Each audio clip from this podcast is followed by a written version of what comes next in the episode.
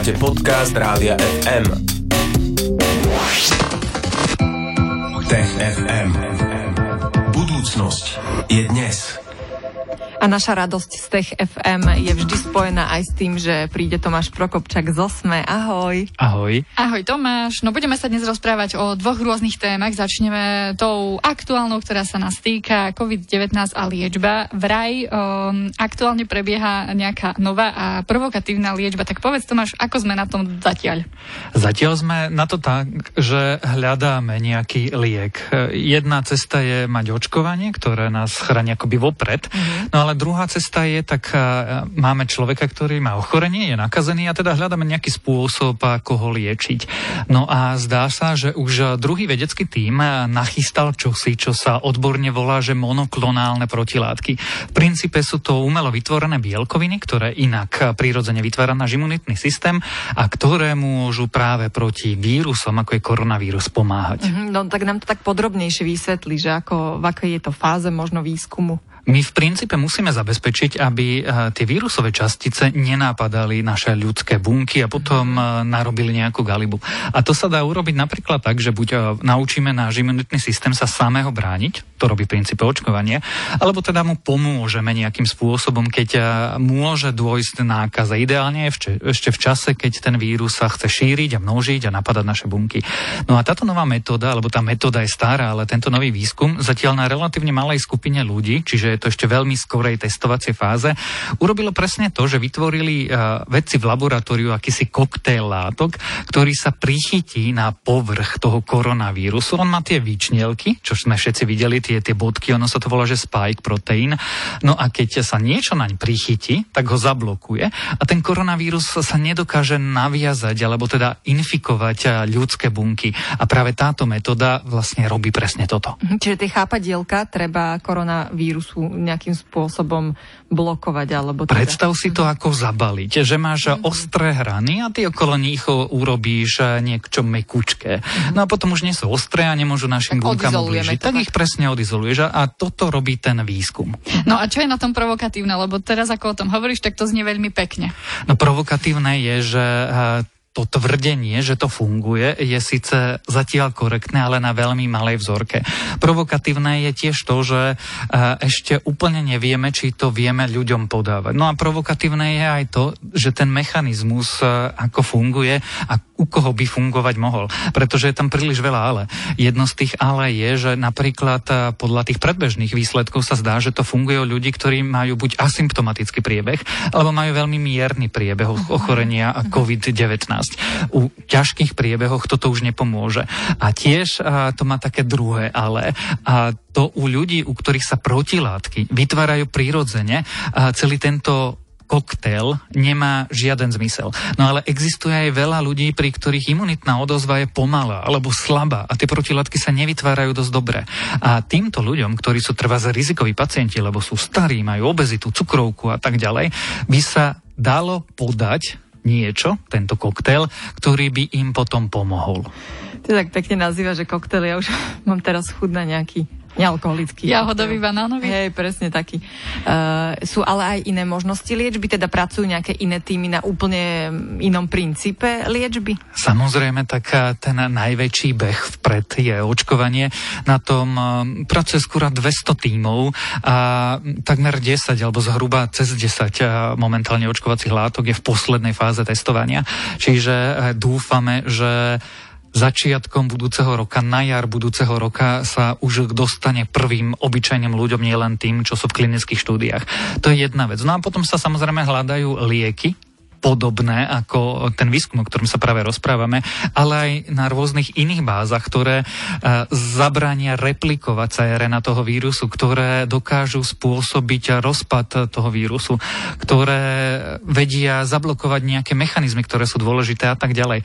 No a hľadá sa zatiaľ nemáme, ale naozaj asi nikdy v dejinách eh, ľudstva tak veľa peňazí a tak veľa vedcov nepracovalo na žiadnom projekte naraz, ako sa to deje v prípade teraz nového koronavírusu. Tak vedcom budeme opäť raz držať palce. Tomáš Prokopčak tu s nami ostáva, aby sme sa porozprávali aj o tom, že Venuša už mohla byť možno aj dávno obývaná. Ako to teda je, sa Keby nebolo Jupiteru vraj. No, no, no, čo ten Jupiter tam? Čo tak, ten Jupiter? Dozvieme sa o chvíľu.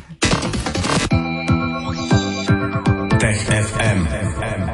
Toto je Rádio FM, poďme pokračovať v našej štvrtkovej rubrike Tech FM s Tomášom Prokopčakom z OSME, s ktorým sa rozprávame a momentálne pôjdeme do vesmíru a budeme hovoriť o tom, že vraj, keby nebolo Jupiteru, Venuša mohla byť obývateľná dodnes.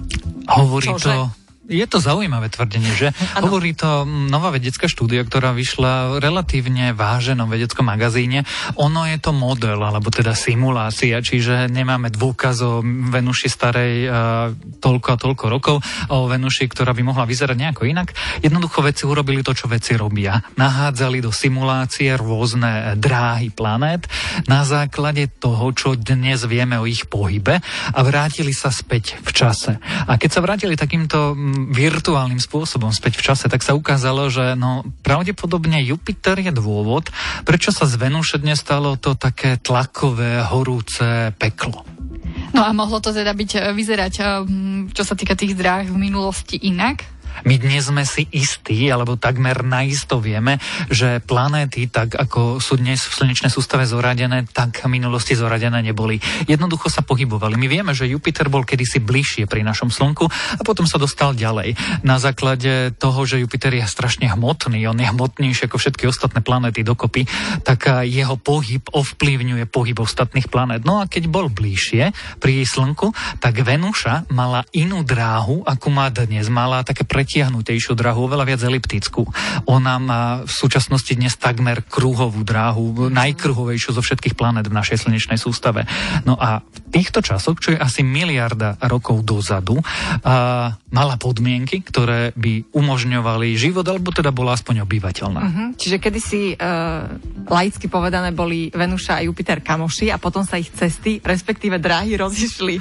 Dalo by sa to tak povedať a vďaka tomu, že sa ich dráhy rozišli, teda boli ďalej od seba, tak a, Venuša a, smutne zostala krúžiť okolo. Slnka. Z nášho pohľadu sa tam teda zhoršili podmienky a Jupiter sa nadúva. Jupiter sa nie, že nadúva, on je nadutý dosť, pretože Však je toto. obrovský stále a sa vyvyšuje na tie ostatné planéty. Ale no, čiže... Podľa tak, mňa by sme mohli nejakú rozprávku vesmírnu. Ale tak podľa boli dobrí. toho, čo mm, to ste doteraz povedali, tak Jupiter by sa mohol odúvať a žiarliť na to slnko. To Pretože trošku pravda je. No, je Jupiter, keby bol ešte, ešte oveľa väčší, tak by sa tam spustili nejaké procesy a výsledkom by bol uh, trpaslík alebo hviezda taká nepodarená. Mhm. Jupiter je tak plus mínus na hrane toho uh, hnedého trpaslíka. Mhm. Ale no, čiže zdá sa, že Jupiter mm, Za tu narobil môže. galibu v minulosti. Mhm. No a my sme nedávno o Venuši rozprávali naozaj mm, týždeň, dva dozadu, uh, pretože sa tam niečo objavilo. Súvisí to nejako? Práve, že ten vedec, ktorý robil teraz tú simuláciu, publikoval nový výskum, tak hovorí, že mohlo by. My sme sa pred dvomi týždňami rozprávali o fosfáne, o plíne, ktoré na Zemi eh, vydávajú tučniaky a anaerobné baktérie. A, a nevieme na Venuši vysvetliť, čo tam robí a jediné dobré vysvetlenie sú mikróby, teda nejaký mimozemský život.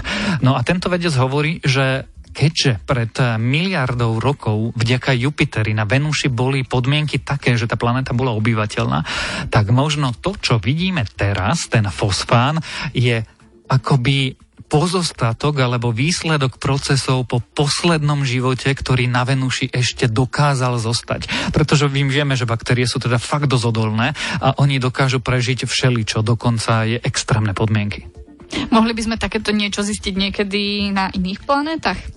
Že tam boli podmienky vhodné na život, alebo že sú tam mikróby. A Ale- že sa napríklad rozišla cesta, dajme tomu Merkúra s Jupiterom alebo s nejakou inou planétou a že áno, že tam ostali nejaké pozostatky. Jupiter si nerozumie s nikým z našej sústavy. No, my dnes vieme, že tie dráhy sa utvárajú a sú nejakým procesom a keď bola naša slnečná sústava mladá a divoká a lietalo to kade tade, napokon náš mesiac je pozostatkom po zrážke mladej zeme s telesom veľkým ako Mars. Obrovská hviezdna, a teda medzihviezdna, alebo ako to povedať. A planetárna zrážka, protoplanetárna zrážka. No a je možné, že objavíme, teda je takmer určite, že, že planéty na miestach, kde sú dnes v minulosti neboli. A možno objavíme, že kedysi boli na takých miestach, alebo aspoň ich mesiace, boli na takých miestach, že to mohlo byť celé zaujímavejšie. Že toto bolo celé úplne inak, ako to poznáme teraz. Jedna veľká party vesmírna. No party to bola, keď je slnečná sústava mladá a sa formuje a z toho protoplanetárneho Jasné, disku vznikajú planety, všetko, mm, experimentuješ. zrážky, experimenty, všetko vzniká, zaniká, naráža a stretáva sa. No, Takéto tak myslím- divoké to kedy si bolo so slnečnou sústavou. A ešte aj taký epos o Venuši a Jupiterovi sme vám ponúkli. Áno. také poeticko-romantické. trošku. Veľmi, hej, hej, veľmi veľa príbehov tu dnes vzniklo počas tej FM. Ďakujeme Tomášovi Prokopčákovi zo SME, že sa zastavila, že nám tieto príbehy sprostredkoval. Príbehy máme rady. To je pravda. A tiež a vedomosti a nové poznatky a fakty, ktoré Tomáš pravidelne prináša tiež. A budeme ich počuť aj budúci týždeň vo štvrtok po 15. Tak sa nalate. Tomáš Čebe, ďakujeme. Ahoj. Maj sa Ahoj. pekne, ahoj. E, takže príbehy z Tech FM opäť o týždeň takto po 15. Čau. Tech FM. Budúcnosť je dnes. Stream, živé vysielanie a playlisty nájdete na www.radiofm.sk.